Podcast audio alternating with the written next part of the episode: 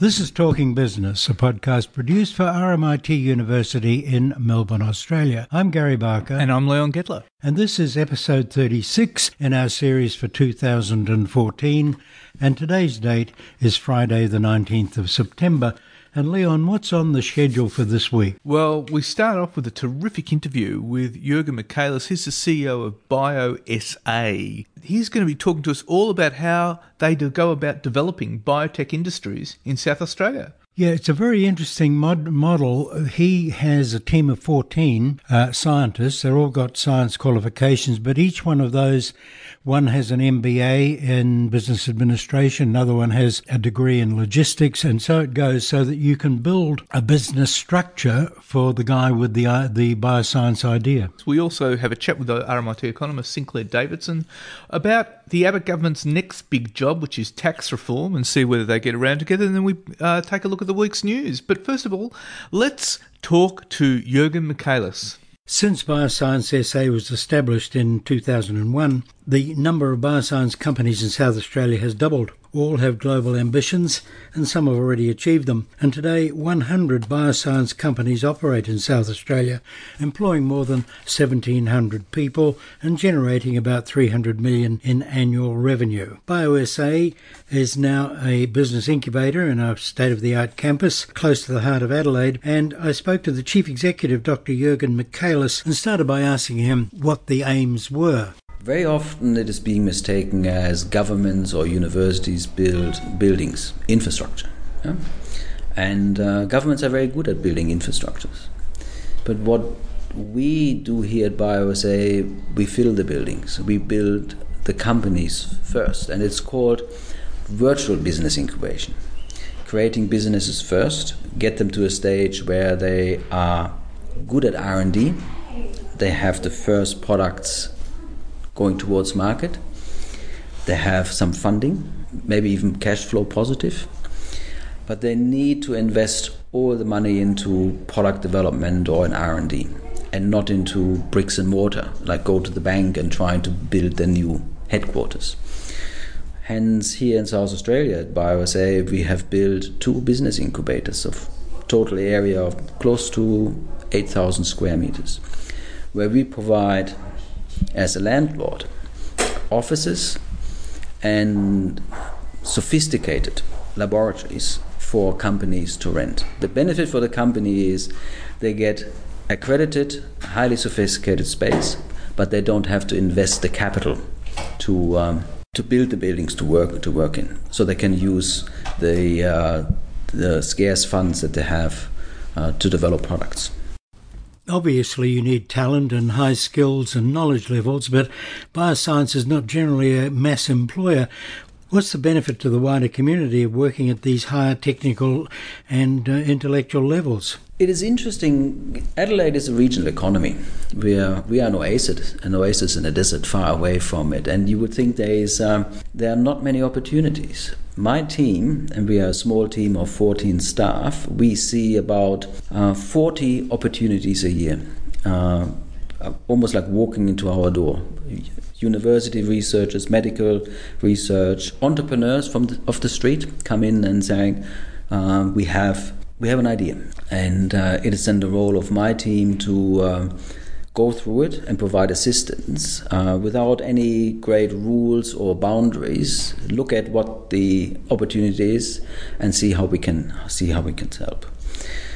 All up, in the last 13 years, we assisted about 75 companies to start here in South Australia, and uh, the companies that we've assisted two thirds of them are still in business five years after uh, we help to establish them. That's a significant um, uh, survival rate of, of high tech companies here in, in, South Australia. So the income spills over to the rest of the community in a variety of ways. Yeah, there are, there are a couple of angles here. Um, one is if if we look at the change in um, industry landscapes around the world, um, as a policy maker, governments have important decisions to make. And the question to ask is where do the spillover effects come from? Yeah? What industries give you the best spillover effect into the rest of the community to create jobs? And it has been well shown overseas that high tech industry, knowledge intensive industries, provide the best spillover effect. Um, if, by way of example, if we look at the average per capita income in, in South Australia, it's about $45,000. So the average income divided by the number of people in, in, in, in work here. Um, in Australia, it's about $50,000. But when we surveyed the companies here in Thebarton, our, in, in our technology cluster, it is uh, close to $70,000 yeah, uh, per capita uh, salary, so to, so to speak. Yeah. These, if you then look at revenue in a company per employee, so look at a publicly listed company, what is the revenue and divide it by the number of staff. It's, it's very simple. And you will find that uh, a GM Holden, for example, here in South Australia, the, the average uh, revenue per employee is about $85,000. Whereas in the high tech sector, it is well above $200,000, often exceeding $300,000. It's two to three times as high.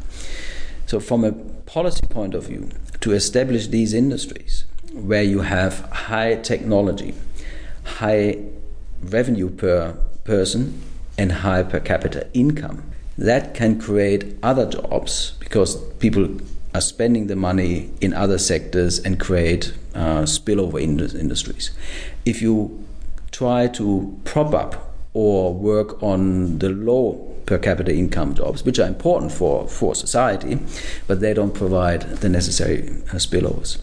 It is well, it is well known that um, one of the major beneficiaries of um, uh, high tech industries are not necessarily the university graduates that uh, have a degree or a PhD and go into industries and have a fabulous career. The major benefits of spillover comes into paraprofessionals. Or I use the example for uh, in the, the, the cleaner in a laboratory in a, in a GMP manufacturing side, the cleaner will earn almost double the annual uh, wage than a normal cleaner because of the training that is required to uh, to clean those to clean the facilities. So it's a it's a paraprofessional that uh, that uh, has a higher per capita income uh, simply because working in, in high tech, and the same applies for, for receptionists, the uh, the um, uh, support staff, and so on. Overall, the salaries are higher. Australia spends about 10 billion a year on research through CRCs and other organisations, but we don't spend very much on commercialisation. What's your view about that? In, in Australia, we have to think about how do we balance the, the innovation system. Um,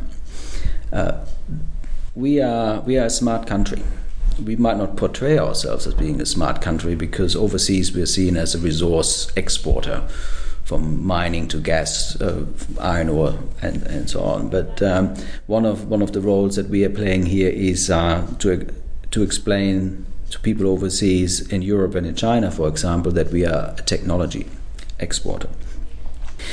Um, in very simple, high figure dollar terms, Australia spends about $10 billion a year on research. And it still is not comparable to, on a per capita basis, what we'll find overseas, but it's still an enormous amount of money.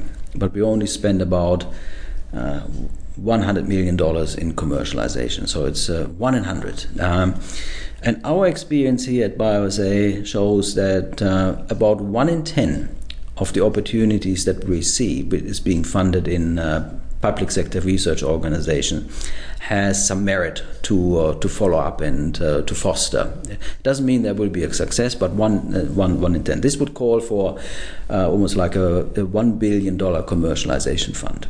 Um, is this feasible? Yes, it is feasible. Is it necessary? Yes, it absolutely it is. It is. It is necessary. If we would, if we would do the same in um, in the resources industry, when we go out prospecting for uranium or copper and so on. If we would only um, develop one in hundred uh, mines that we where we found uh, gold or diamonds, yeah? so we go out, we, we find a gold deposit. We found it, we leave it in the ground, and we go out and find the next one and the next one. We, we never we never use the um, the um, the asset that we have been generated.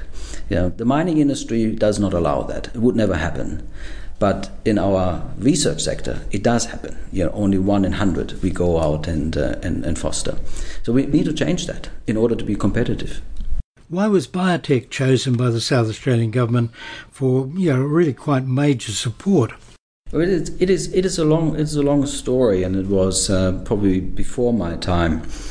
Um, one thing I have to say, it is not biotech as such. It's we call it bioscience. So we we assist companies in in a very diverse area from water management, diagnostics, medical devices, agriculture. But agriculture is not broad acre farming, it's the high value add uh, in food, health, IT, and so on. It is, it is, it is, uh, it is, it is really, it is really broad.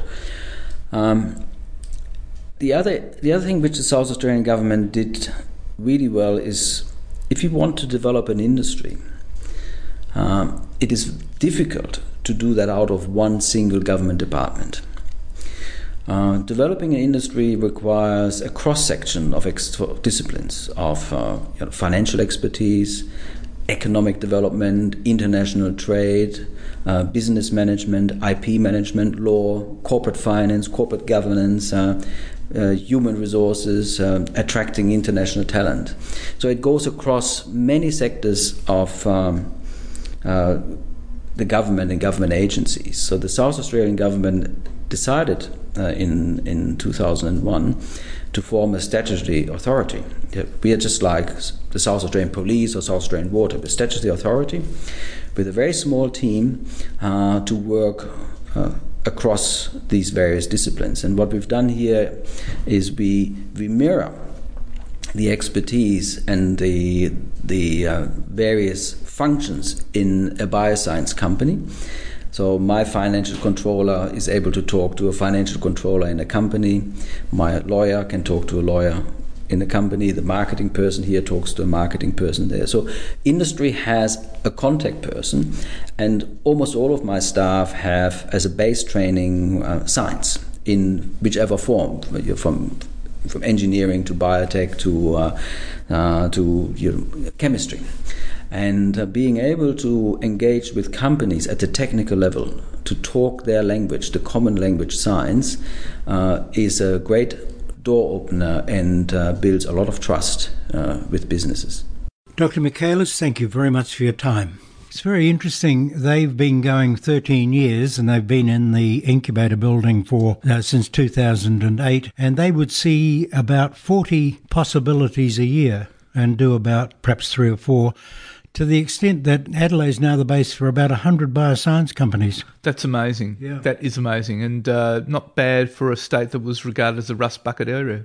That's right. Jurgen's very interesting, I thought, in what he was saying about the way you get a flow on of income because uh, salary rates um, are much higher in the in high tech uh, companies. Now let's have a chat with Sinclair Davidson about tax reform. Sinclair Davidson, Parliament resumes during the week, and uh, we're assuming the government gets its budget through at some stage, which I know is a big assumption. Then we move on to tax reform. What are the big issues here?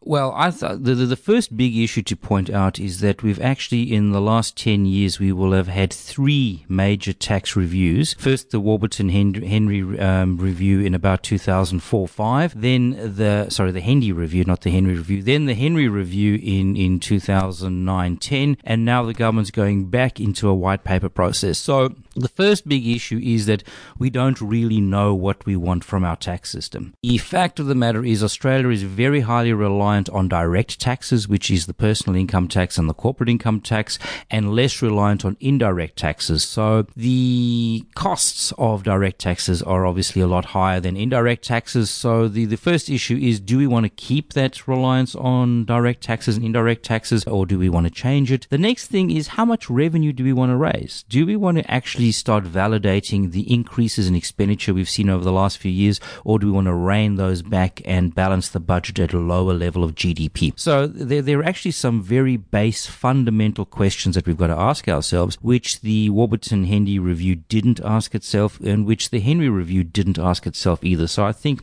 we need a, a back to basics approach and uh, that would certainly be my starting point. And how long do you expect that process would take? The Government anticipates taking proposals to the next election, which are in 2016, which more or less leaves us 18 months for quite a comprehensive debate, I would imagine, which I think is probably not enough time in the grand scheme of things. Uh, certainly need to get cracking on this fairly quickly and get moving. As I say, 2016 would certainly be the, at the next election. That's when the government wants to have in place proposals to take to the electorate. What do you see about the future of GST? Um, that is the elephant in the room, isn't it? The the, the idea that 10% rate and the exclusions on, on food and health and what have you be maintained. I like the idea of keeping the GST rate at 10% and keeping the exclusions as they are. I think we, we have to recognize, first and foremost, GST is a regressive tax. The arguments that we've heard from people like Tim Costello, for example, that you can tax fresh food because low income people don't eat fresh food that much much are, simply appalling uh, value judgments uh, about about people. The the issue is if you're going to change the GST, what are you going to change and how are you going to trade that off? Now, if they came along with something along the lines of let's go for 15% GST, but take out a payroll tax, for example, uh, that, that probably is, is a reform well worth looking at. The problem that I have with the GST is if you remember when it was brought in in 2000, the federal government was actually in a very good fiscal position. It was comfortable. They modified the, or they introduced the GST at a time when the government didn't need the money. So they could actually drive some serious reform. We're in a position now, 2015, 16,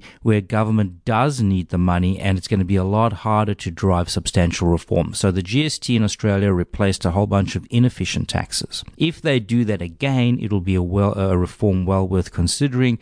But the question is, will they do that? So, what sort of changes are needed for the GST? The, the money all goes to the state governments. I think that needs to be maintained because in our federation, we actually have a very high level of vertical uh, fiscal integration, which is unbalanced. So what happens is the federal government raises most of the money. The state governments spend most of the money. The money needs to continue going to the states. We don't want the federal government to be taking any of the money apart from the actual costs of running the system. The states, however, do need to give up some of their inefficient taxes. So we still have some of those on the books. Stamp duty is not just a stamp, it's actually a revenue raising device. It should go back to being more or less a protection of property rights, which is the design of the, of the stamp. The payroll tax is a tax on employment. Now, most economists are going to say that's not true. It's like the income tax. Well, even the Henry Review modeling showed that the deadweight losses on payroll tax are much higher than those for income tax, which more or less say it's costing people jobs. Despite the fact that uh, um, employment growth seemed to go up in the last week or so for the latest uh, ABS numbers, the fact of the matter is unemployment in Australia is unacceptably high at the moment at over 6%.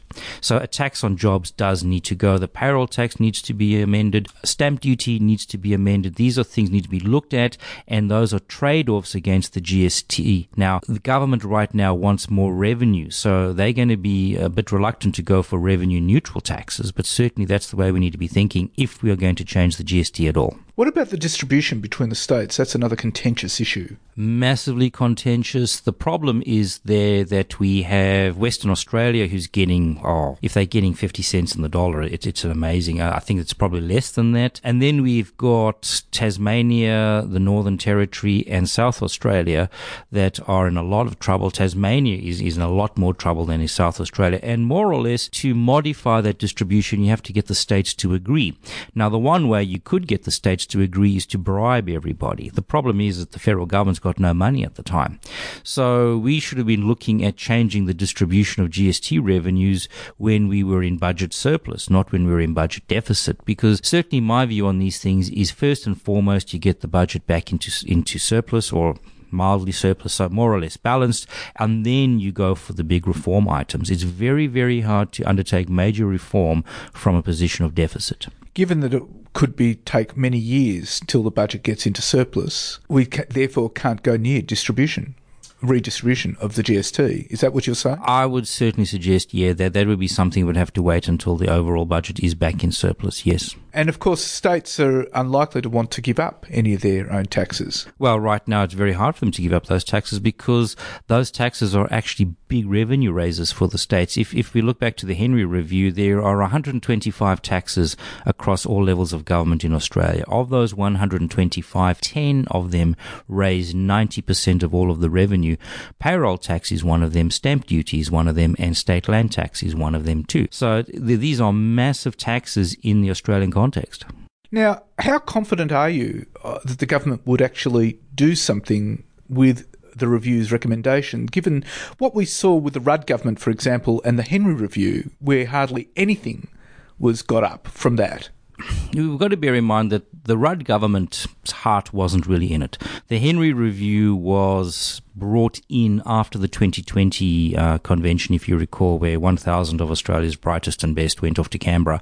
None of those proposals ever got up. The Henry Review was almost one of the few of those that actually came out of that, and it was almost like the government was bored and didn't have anything to do, so it announced a tax review, which, when the tax review finally reported, um, they, they weren't actually prepared for, for, for anything to happen. So I think the difference between the current government and the previous government is that the current government's his heart is in it. This is actually something that they took to an election. They promised it would happen, and it's going to happen. I just have to say, given the sort of dearth of serious, hard uh, decisions that this current government has made, it's going to be very hard for them to make future hard decisions too. And I think a good tax review is going to generate a lot of hard choices. Well, that is quite critical because given the grief that this government has copped over the budget, do you see this affecting their mindset on tax reform where they will have to make hard decisions? I would hope that they've actually learned from the budget experience. Now, the, the, the, problem with the budget is that, first of all, I don't think they made too many hard decisions. Um, they, they seem to be confused between what is a hard decision and what is an annoying decision. Um, they're very good at annoying, not so good at hard. And the other problem is that they didn't actually articulate what they were doing. Many of the, the, the, the annoying decisions which came out of the budget were actually surprises. We, we'd never heard a word about university reform. We'd never heard a word about co-payments. We'd never heard a word about $20 billion slush funds for medical research. These are the things that people are balking at and they hadn't, the groundwork hadn't been done. You would hope in a review process that this is an opportunity for lots of discussion, lots of ideas, lots of groundwork being prepared. And if the government does that, I think everybody agrees there needs to be something done about taxation. Uh, we don't agree what's to be done, but when we come to a consensus, we can do it. You don't just surprise people on the day.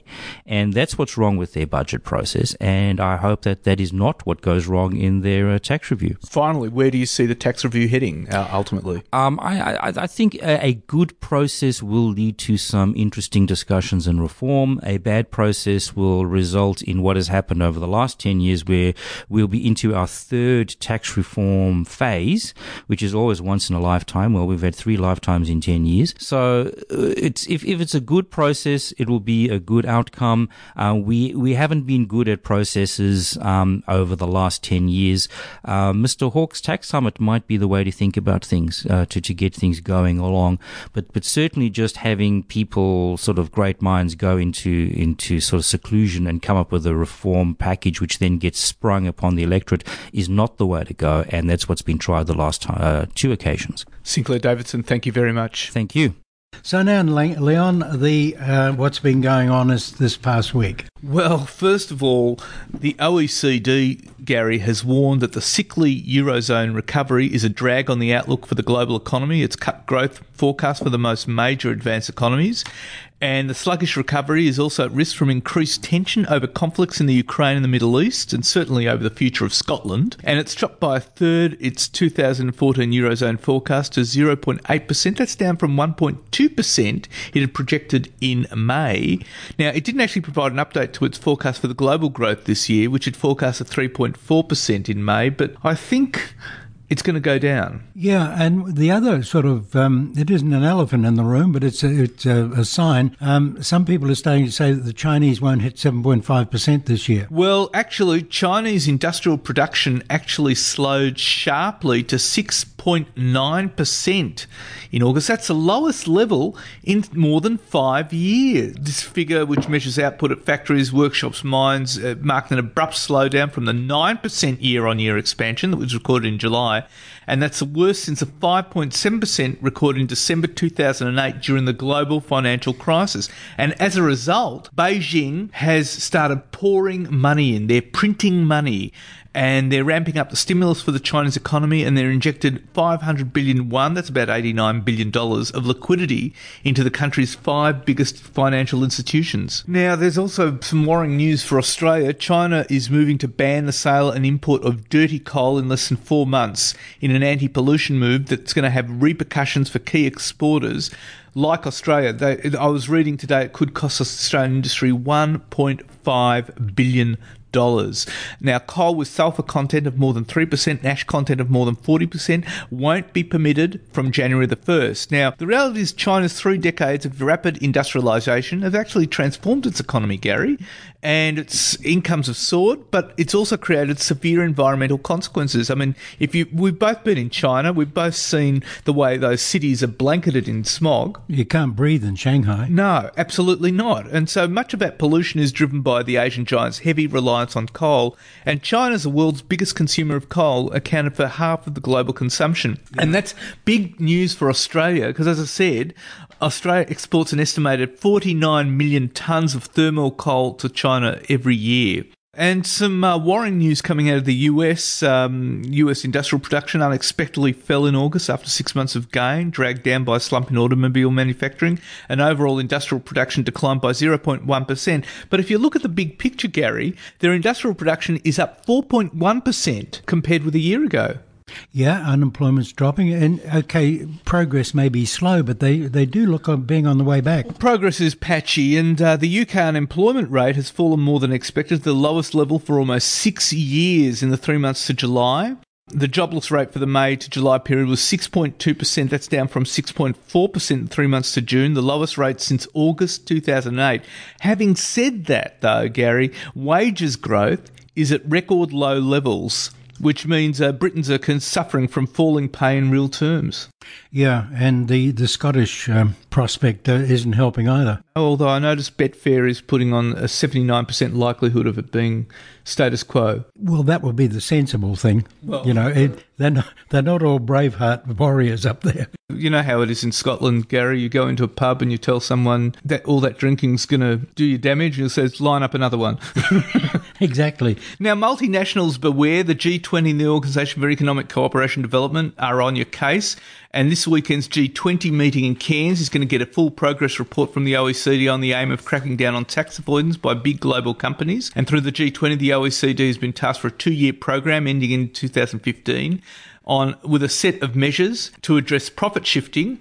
And at the head of the Cairns meeting, the OECD has outlined a set of proposals. These include a new international reporting standards, better transparency between tax administration, restoring the benefits of bilateral tax agreements. But the big one, Gary, is where multinational enterprises are going to have to report in each tax jurisdiction in which they operate, and they're going to have to disclose their revenue, profit before income tax, income tax paid and accrued. So the Irish Dutch sandwich is coming off the table. Now Australia's economy economy is expected to pick up pace in early 2015 as consumers become more confident, and start spending again. The Westpac Melbourne Institute Leading Index, which indicates the likely pace of economic activities three to nine months into the future, fell by one, 0.15 points in August. And that would indicate economic growth is staying below average pace for the rest of the year. But Westpac chief economist Bill Evans is more optimistic about the new year, and he says consumer spending in the second half of 2013 is going to improve and rise further in the new year. Mm, well, I hope he's right.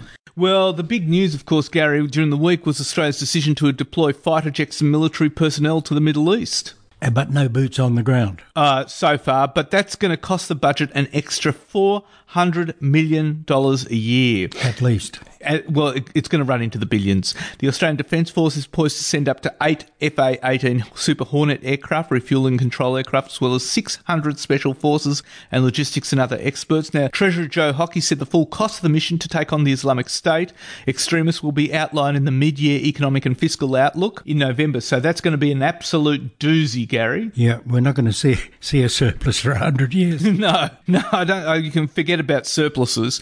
You know, senior analyst of the Australian Strategic Policy Institute, Mark Thomson, he's saying the mission's price tag is about 400 million a year and an ASPI report released this year put the total defence budget at 29.3 billion or 1.8% of gross domestic product. And the cost of the ongoing Afghanistan deployment which mostly involves training the Afghan National Army was 350 million. And since 1998 Australia has spent more than 16.5 million on military operations and overseas deployments. And Afghanistan has cost us 9.3 billion. It's a costly business that's right. But uh, the polls seem to think there's a slight majority in favour of um, this uh, intervention. Yes, yes, but let's see how it goes. Um, now, the Australian house prices, according to the Bank for International Settlements, are among the world's most expensive. In the Bank of International Settlements' latest quarterly review of global housing, Australia is the second most expensive market behind Norway. It's actually ahead of Great Britain and Sweden. And uh, we note there's a uh, penthouse in the Eureka Tower is being sold for $22 million. You look on a price to rent ratio, which assesses the theoretical ability of rental yield to cover mortgage costs. Australia is one of the world's highest cost housing market.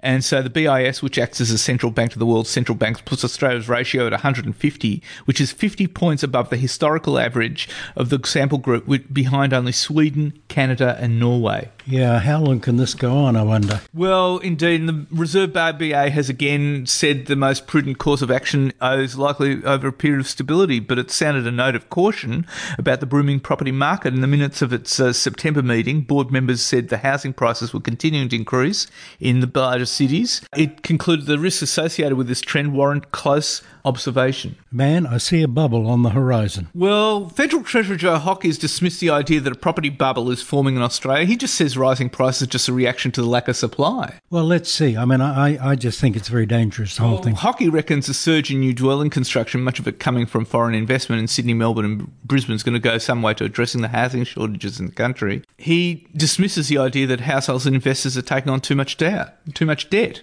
The the Foreign Investment Review Board's now under criticism, saying that a lot of the sales to Chinese and other foreign investors in housing is has been illegal, hasn't been watched properly. But even so, uh, the Chinese particularly are buying apartment blocks. They're not buying individual houses unless you're in the top of the market. That's right. That's right, and that's driving up the prices. Yes, it is. I mean, they they bought property. They've paid millions of dollars for properties around the city. Yeah, yeah, Melbourne particularly. That's right, that's right. And it's driving up the prices. Now, Bank of America Merrill Lynch is anticipating the Australian dollar to be the worst performing currency in 2015 because the resources boom is fading and US interest rates are going to rise, it says. We're down under down under 90, aren't we, this morning? 89. Yeah, now, speaking of the Global uh, Australian Investment Conference in New York at the end of last week, the bank's head of global rates and currency research, David Woo, said the US economy is starting to gather momentum and that will lead to an inevitable rise in rates and the flow in forex impact is going to hit the Australian currency. And the bank tips an end of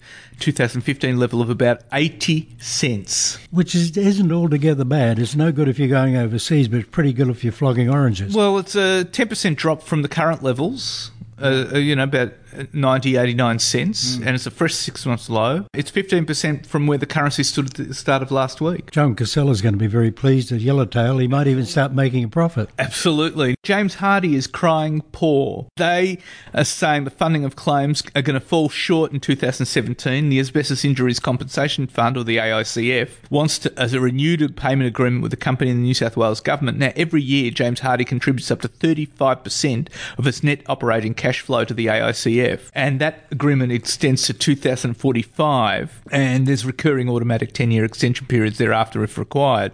And the AICF if is seeking New South Wales Supreme Court approval to establish a scheme for the payment of claims from July 2015. Before before the flag shortfall in 2017. And the final bit of news is that uh, Treasurer Joe Hockey reckons he'd like to see Arthur Sinodinos return to his ministerial ro- role once he's cleaned by ICAC. Joe's got a, got a problem somewhere. Sinodinos stood aside earlier this year to address allegations raised in New South Wales Independent Commission against corruption into state libs. And look, his performance there last week was not impressive, Gary. I mean, he told them he didn't take responsibility for the money being raised from banned donors, like property developers. He acknowledged the party's finance committee oversaw donations made Liberal, but he denied that he, as chairman, had a role to look at the identity of the donors. So he's there sitting in the chair as a figurehead. It's none of my responsibility. That said, Hockey's uh, Hockey's okay with that, and he says Senator Senator Sinodinos' move to step aside had only ever been temporary. So let's just watch that space, Gary. Indeed, and I think Joe is going to come under some criticism again. So that's it for this week, Gary. Good, Leon. And uh, next week we We've got a great interview with uh, Domino's Pizza chief uh, Don Meij. yeah, he was busy talking to the students at uh, RMIT recently.